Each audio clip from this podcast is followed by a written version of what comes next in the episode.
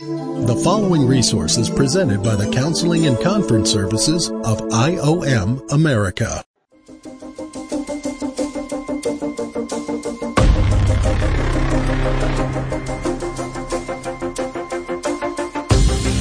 Welcome to the Identity Matters podcast.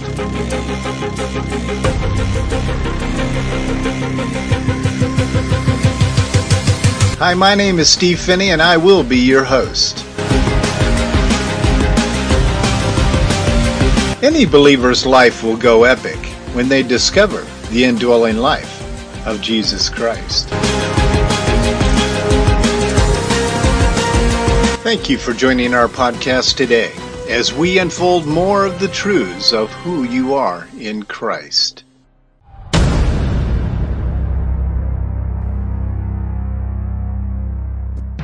Everything has become epic for the indwelt Christian who has learned to release the Spirit of Christ from within. Now, let's just assume for a moment that we are dealing with a group of people out there that are listening that do not have the Holy Spirit living and residing inside your mortal body, which traditionally most of us believe that is what salvation is.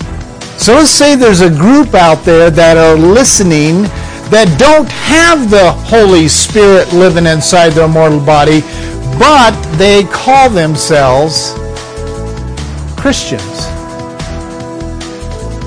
How many would you say, percentage wise, in the good old US of A, Western theology, thinks that you're saved upon infant baptism? Or minimally that you're saved if you're following Christ. You're going to church. You attend Bible studies. You lift your hands in worship. How many of those people out there would you say, oh, I'm a Christian?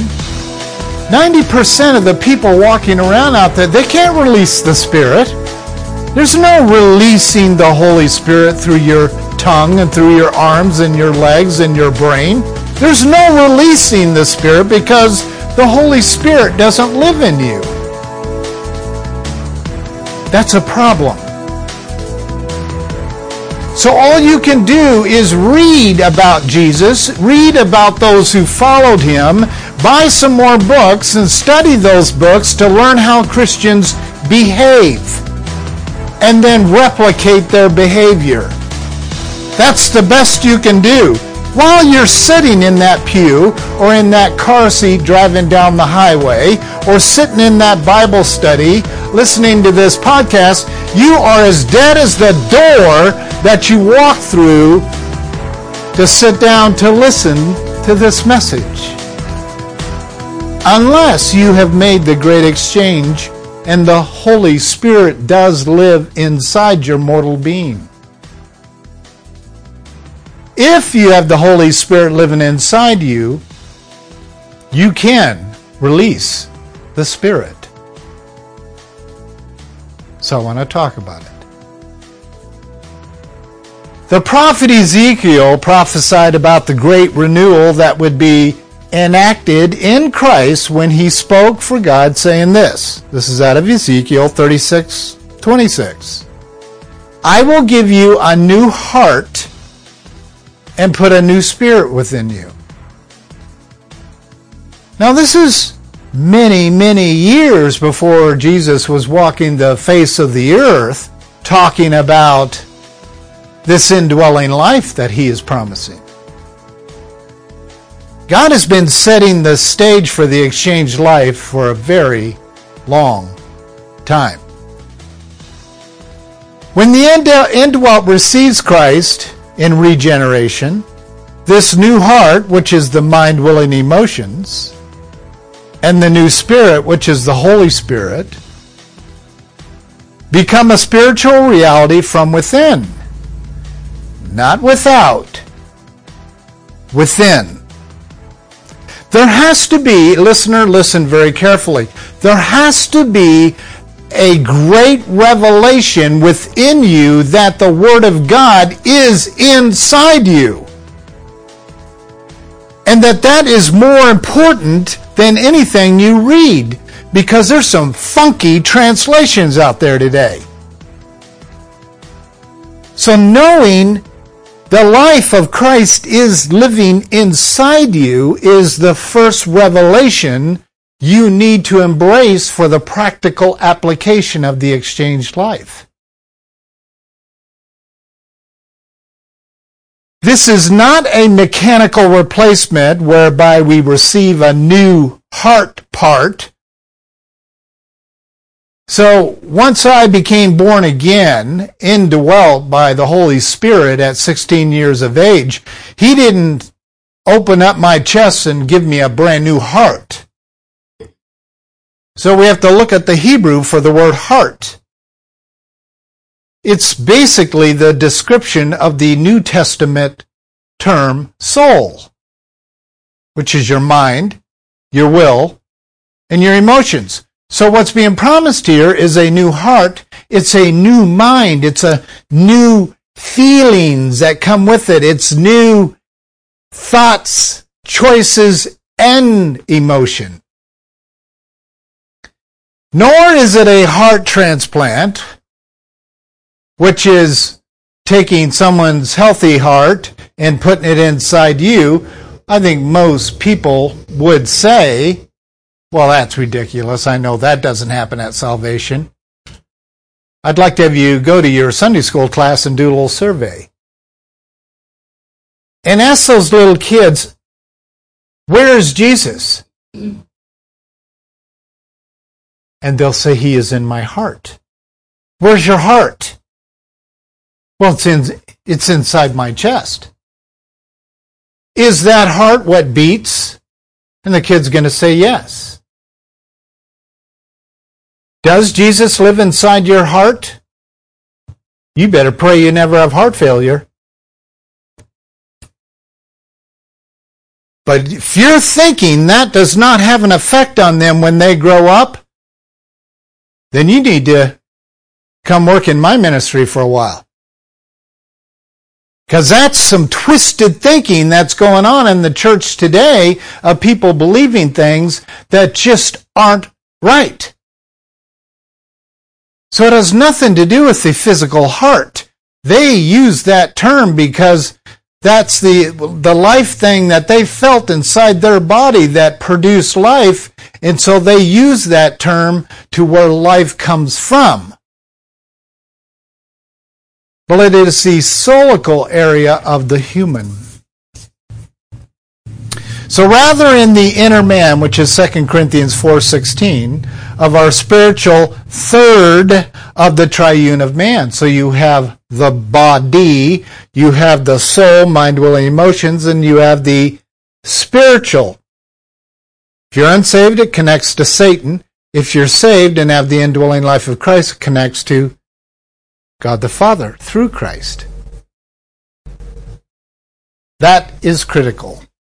And that is what we're calling new life out of Romans 6 4, which is literally the presence of God, the functioning of God in real time, real life inside you. It's not you replicating what you're reading. People have a hard time with the inward life have to read external things to get excited about walking life. It's all they've got. When I hear people say to me, you know, you talk about hearing God all the time, and you know, I can't wait till I can hear Him. I want to cry for that person. That's the first aha you should have. This is not my mind. This is not my spirit. This is not my. That's the first aha you should have after salvation. I got all of eternity living inside this pea brain. But it is not the first revelation that Christians have. The first revelation that Christians have is that they have to go to the church and work in Sunday school They have to find out what they're good at and start serving in church. They got to do good things to get the good one to be pleased with them. I got news for you. He's not pleased with you. I got news for you. He doesn't look at you as a good person. Jesus looks at you as deserving hell, damnation, condemnation forever. That's how Jesus looks at you. And after you're saved and receive the indwelling life of Christ, he still looks at your body and he says, you know, it's gonna have to stay here. I hate it. I despise it.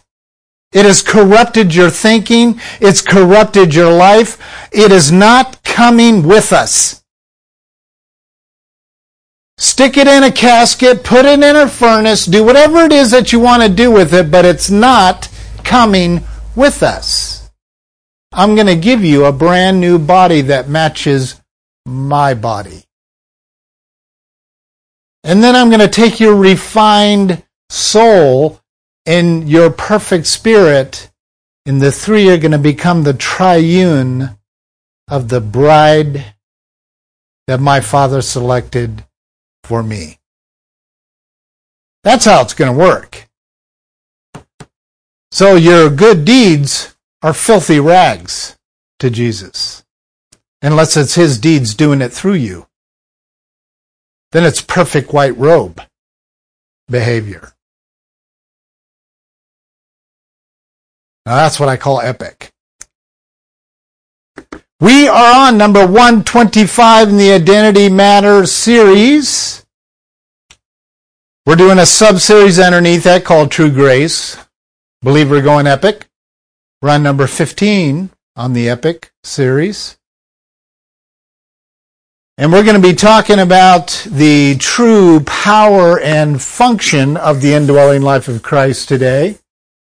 So Jeremiah's comment that the heart is deceitful above all things and desperately wicked. That's Jeremiah 17:9. That is not a description of an indwelt believer. That is a description of someone who thinks they're a Christian. They don't have the Holy Spirit living inside them. They think they are, but you see, their heart is still deceiving them. The mind, the will, and the emotions are the most deceiving parts of all of existence for humanity. Trying to battle someone's thoughts trying to battle someone's emotions. I don't know if you've ever tried that. It's an impossible thing. I used to step into those, those cow pies willingly, and today I won't. They want to use scriptures, they want to use books, they want to use authors, they want to use whatever to, to prove their heart, mind, willing emotions. And I've already been listening enough to go, I could read you the response text that I gave not more than an hour ago to this pastor. Is I will not step into that. And if you're stepping into it as a pastor with this person, you're the one I need to talk to. Let her go. Let it go. Move on.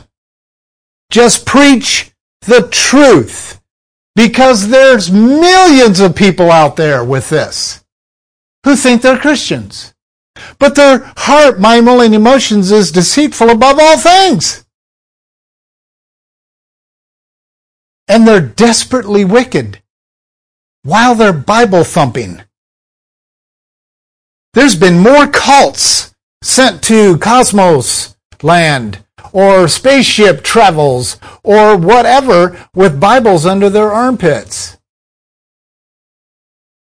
Drinking poison juice for the Word of God. Thousands and thousands and thousands of these groups through the centuries. But there's only one authentic group of true indwelt believers. Only one. The bride of Christ. So the Spirit of Christ indwells our hearts, which is mind, will, emotions. And the Spirit itself actually resides, finds housing inside our spiritual part. But see, that can't happen until there's an exchange. The old Adamic spirit's got to go, and the new, which is Christ Jesus' spirit, is put in its place. And so this new heart comes from the new spirit. And yes, I will agree with those of you who are probably even thinking right now, I can give you the proof text that heart and spirit are used simultaneously, and they are. It was just their way of trying to explain where Zoe life comes from. But what they're communicating is not about the physical heart. It is a deep, rich spiritual principle being given to us, setting us up for understanding the exchange life. So it also says in Hebrews 8:10 that God has written his laws upon our heart. I'm not sure any of my cardiology reports have actually shown the word of God carved out on my heart. But I can if we could somehow invent some kind of scan system that could scan my brain I could definitely tell you that the Word of God has been carved out on my mind, will, and emotions. If any man is in Christ, he's a new creature. Old things have passed away, new things have come. 2 Corinthians 5:17. By and through releasing the spirit of Christ, everything has become new spiritually in the believer. We are a new creation, Galatians 6:15. We are a new man, Ephesians 4:24. The old man that we were in our unregenerate state has become crucified, Romans 6 6, and put off. Put off. Ephesians 4:22 and we are a new man in Christ. We are not a schizophrenic white dog, black dog, old nature, new nature existing in one temple. That is blasphemy. Now, all of you NIV lovers are about ready to shoot me right now. Because NIV teaches that they stay together inside your temple. I'm not sure Jesus would agree with you. That temple had to be cleansed had to be a housing position of perfection. Made alive, new, brand new, new, new, new. So the housing of the very Spirit of Christ could live inside our mortal being. There's no black dog, white dog in my body. Just a white one. But all those old thoughts, the Adamic nature programmed into my mind, my heart. I have to battle every day. And many times I submit there unto the desires of my body. Bummer. That's why Christ wants nothing to do with this human body. It's going to stay here. So when people ask me about should I torch my body, you know, in the end times, aren't we going to be raised from the grave and rejoined to our bodies?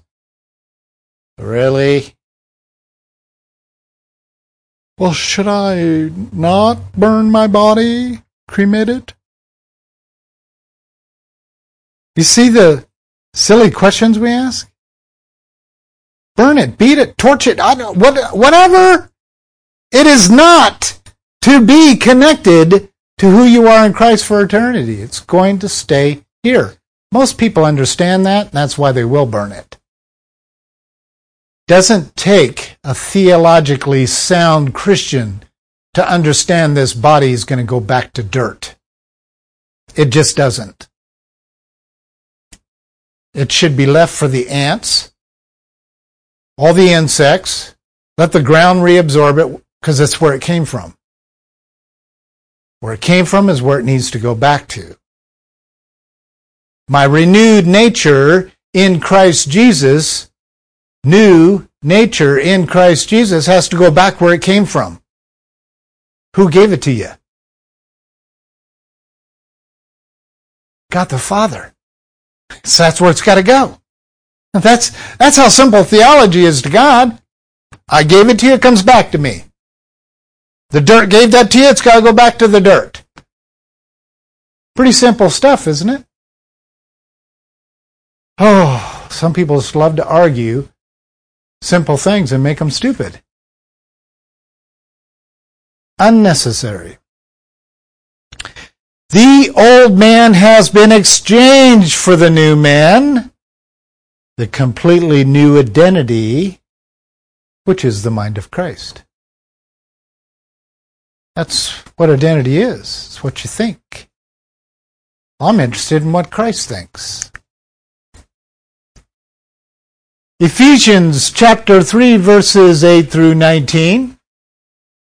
You know, and you take that passage and put the opposite in of, of everything we just read. Where love is mentioned, hate. You would have a great description and depiction of our world today. And the biggest thing is closing out this passage. What does it say right there about knowledge? The love of our husband surpasses knowledge. And the number one war we're dealing with in our world today is knowledge. So you see, when you bring a person back to, when God brings you to someone to you, do you walk them over to the tree of life? Or do you walk them over to the tree of knowledge? Read this book. Memorize these scriptures.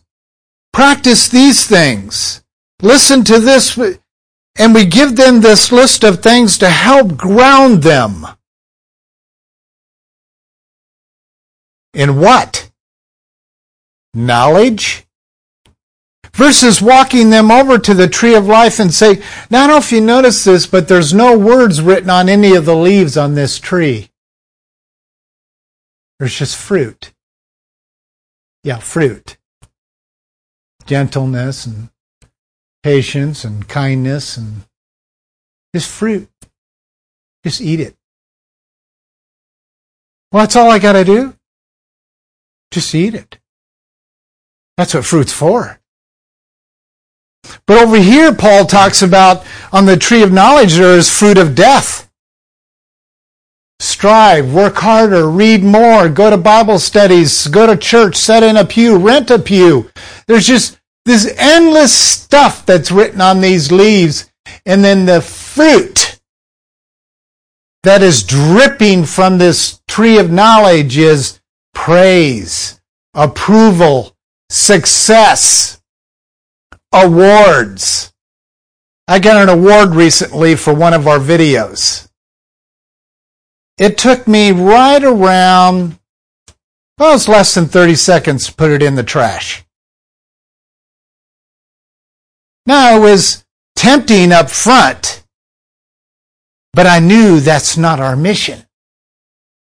I just wanted to use now, oh, so our video is going to get placed in the awards group of Director Plus. Now I can tap into that. That's how I'll use it. But see, people strive for that stuff. They strive for the, the, the awards of what people are going to say about them at graduation or at, you know, whatever event. But I'm asking you to reach up there and pick one of those pieces of fruit. Let's just say pear. Looks great. I mean, it doesn't look dark. Doesn't got worms coming out of it. Doesn't have a demon's face painted on it. It looks great. Isn't that what Eve said about the fruit she saw? Looks good, delightful to, for, to my eyes. Might as well eat it. But you take that fruit and you take a bite out of it, and it's like plastic fruit from Walmart. There's no nutrition in it. There's nothing in it. It's going to make you sick. Remember when Paul, I mean, when God took John up into heaven. He was asked to eat something. This has always been such a weird little glitch in me understanding the, the prophecies that are going to be unfolded here real soon. John was asked to eat something. What was it? A book. A little book. Can you imagine standing there and you're John and you've seen all this unbelievable, incredible stuff, and all of a sudden, you know, one of the elders steps forward and says, uh, John, go take the book out of the angel's hands and eat it. And when it was on his tongue, what did the elders say it was going to taste like? Huh? It's going to be sweet. But when it got to the stomach, it was going to turn bitter. Now, I am not going to try to say I understand God's brain, mind, or why he asks certain people to do certain things. But I will tell you inside of me, I know what that story means. And the world is about to see. Eating the word is so sweet to the taste. But after it gets inside you, it creates guilt and condemnation, and I gotta work for it. There's this, this bitterness. But I, but the word was so sweet. Yeah, if you think that that tree of knowledge doesn't look like the Bible, then you're really naive. Since Satan can't in- invent any words, create any words, form any of his own words, where do you think he gets them? Here's what he does. That's what he does. He gets all the proper knowledge of the holy over there and he comes over to his tree and he writes it on his leaves so that people are lured to knowledge and they look at this tree and go, yeah, Jesus, Holy Spirit filled with him. And they're just all this funky, righteous stuff, and there's nothing but bitterness in it after you put it into your mouth and swallow it. I get you, John. I get it. Whereas the tree of life is just life. There's no works, performing, no awards. There's rewards coming later if you get it. But if you don't, you still might make it to heaven.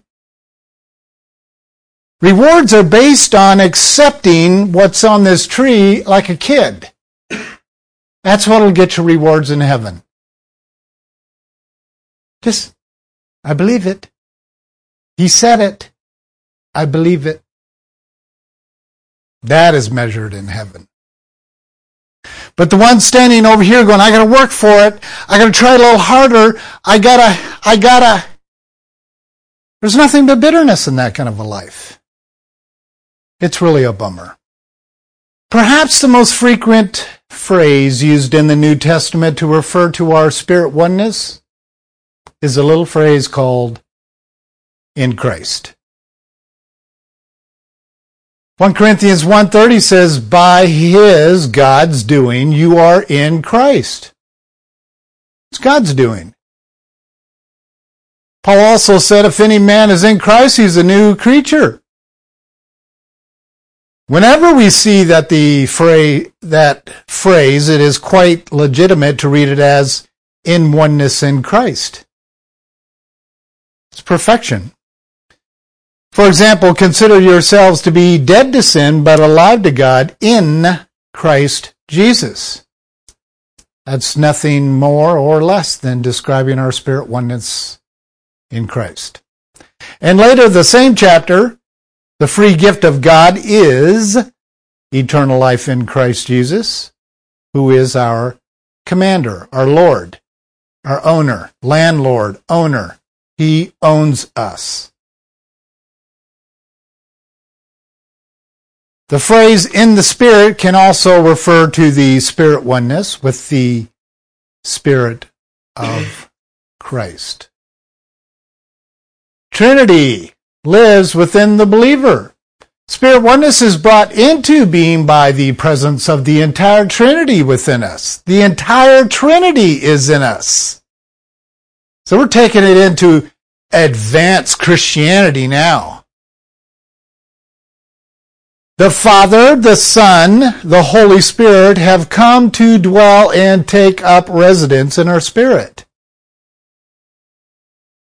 When we become, this is a quote unquote out of 2 Peter 1 4, when we become partakers of the divine nature. Partakers are eating, eating of the divine nature. It's what you eat every day. It's what you breathe. It's what you drink.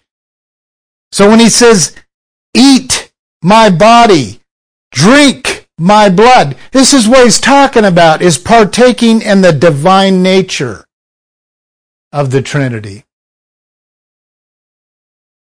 We become partakers of God the Father, partakers of Christ, Hebrews 3:14, and partakers of the Holy Spirit, Hebrews 4 6, 6 4. I don't I really don't think it gets any sweeter than that. So here's the key to Trinity living. Jesus explained to the disciples in the upper room discourse, quote unquote, if anyone loves me, we capital W in most of your translations we, which is my Father and I, will come and make our abode with him. Now, if you have not thought of this, maybe today is a good day. Whether you're driving down the freeway or sitting in a Bible study, today might be a good day for you to understand the triune of God is inside your body. If you've made the great exchange. So the next time you have a feel sorry for your moment, I'm lonely today, you might want to think about you got a pretty good sized gang of people, not people, divine nature living inside you. But our human minds have a hard time with that.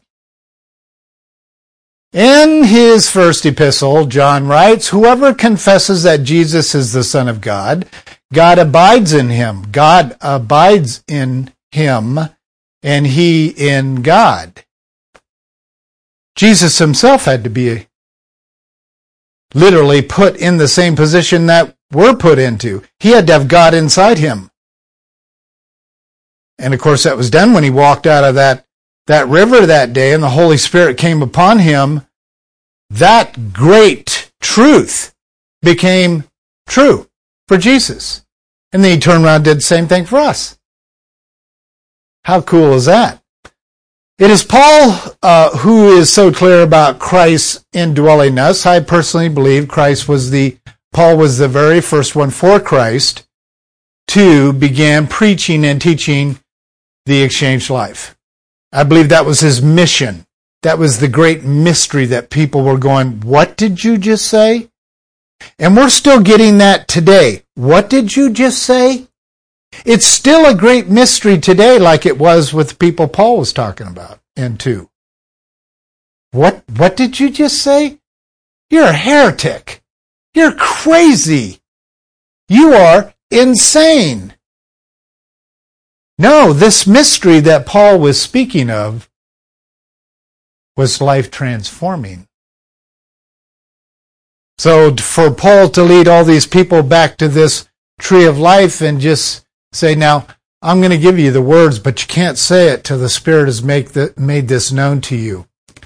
I determined to know nothing but Jesus Christ and Him crucified. And so the people are going, yeah, but, but I have two master's degrees. I have two doctorates. Oh, you belong over there. I de- determine to know everything I possibly can about Christianity, about Jesus Christ, about God the Father, about God the Son, about the church itself, about church history, about how church history unfolded into the centuries, and how church history is good. And Paul goes, Johnny, come here. Just stand right here. I determined to know nothing except for Jesus Christ and Him crucified. Yeah, but I, I would. Okay, come back over here. That's our war. You see, that's all Paul was sent to say. Quite a process he had to go through. Running from daggers, running from murderers, running from heretics who thought they were the Christians, being chased and beaten by his own people. For what? Saying this great mystery of Christ in you, the hope of glory? And that I determine to know nothing anymore but what's on that tree. That's Jesus Christ. It's his life. It's, that's the word. I got it. So all I gotta do is come to you in spirit and power. That is such a simple principle that why this tree of knowledge thing always wins just annoys me. It just wins every day. And some of you are going to finish this podcast and you're going to pick up that next book. You're going to study another volume of Peter or whatever. And you're going to be excited while you're reading, but when you close the book, you're going to feel weary and heavy laden as Solomon said. I would really like to know what most indwelt believers would do. If God actually sent an angel to show up in your bedroom and say, I want you to drop absolutely everything but the ministry that our Father is going to give you. It will have nothing to do with knowledge. Would you do it? I say you won't. I say if God set a mark in this world today and just stopped every true believer and just stopped them and said, no more careers. None. There's not enough time for you to get your trophies.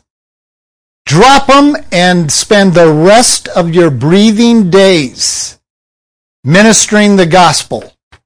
All of you who are willing to do that, step forward now. And I'll bet you that few are going to step off that line. And the rest of the true indwell believers will go back to their jobs for their paychecks. I know what it feels like to be stopped. And that said to me, Will you drop everything and spend the rest of your life in ministry? No matter how hard it's going to be. Will you do it? You might want to think about it. Here's what the visual proof is of what I am attempting to say today. God the Father, God the Son, and God the Holy Spirit, they all have one thing in common, and that is the Holy Spirit. The Spirit inside God the Father is the His Holy Spirit. The Spirit inside Christ Jesus is the His Holy Spirit. When we had the Holy Spirit put inside of our mortal bodies, we became a part of the triune of God. The triune of God is literally living inside of us. That's what Peter and Paul were saying. And this you're not going to see or hear preached in your common church.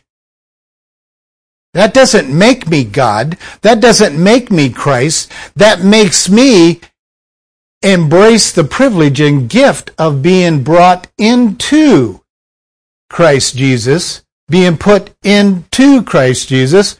The reason why that women don't bear their old names, which was their daddy's or their previous husband, all those names have to be dropped in order to embrace the new name because identity comes from name. Whatever is her husband's, she has equal rights to. That's the law. Well, some ladies have figured that one out. I can get rich here real quick. But see, the truth of the matter is, is everything that Christ has and owns is ours as a bride of Christ. Eternal life, abundant life, full, you know, whatever he's got is what we get. It's called the great mystery that Paul talked about of the inheritance of Christ Jesus. This is what makes it possible. That is salvation. You'll have to download the PDF to get the diagram for that. Finally, Paul asks the Corinthians in disbelief, Do you not recognize that Jesus Christ is in you? It's almost, almost leaving with them with the impression of, What is wrong with you? Don't, don't you get that Christ is inside you? Well, that's what I preach every week. Hello? Don't you get this? Christ is in you. What did you just say? What did? This is not new, folks. This is not harassment upon the exchange life teachers of today. Paul was frustrated, obviously, in saying, Don't you know that Christ is in you? Well, um, according to my theological understanding of this, if you look back in church history, that kind of terminology was used right out of the Dark Ages because people were needing hope and gladness and light. Really? How about just walking over to this tree and going, wow. Yes, I do know that Christ lives in me. That's all you need to know. He'll do the rest. it can't get any more simple than that. For I determined to know nothing but Jesus Christ and Him crucified. Well, since I was crucified with Him, wow. That puts a different emphasis on everything. Since God dwells in us in spirit form, the scripture teaches us just how it is established and functions. We must be born of the Spirit, John 3 5. We receive the gift of the Holy Spirit, Acts 3, 20, uh, uh, 3 Acts 2 38. That happens on the great exchange moment, not a second blessing. We are sealed in Him in oneness with Christ with the Holy Spirit of promise, Ephesians 1.13, one of my absolute most favorite verses, externally. We are baptized, every indwelt Christian is baptized into the Spirit. It's not water. The water is to be an external demonstration of being baptized into the Spirit. Now that's very cool.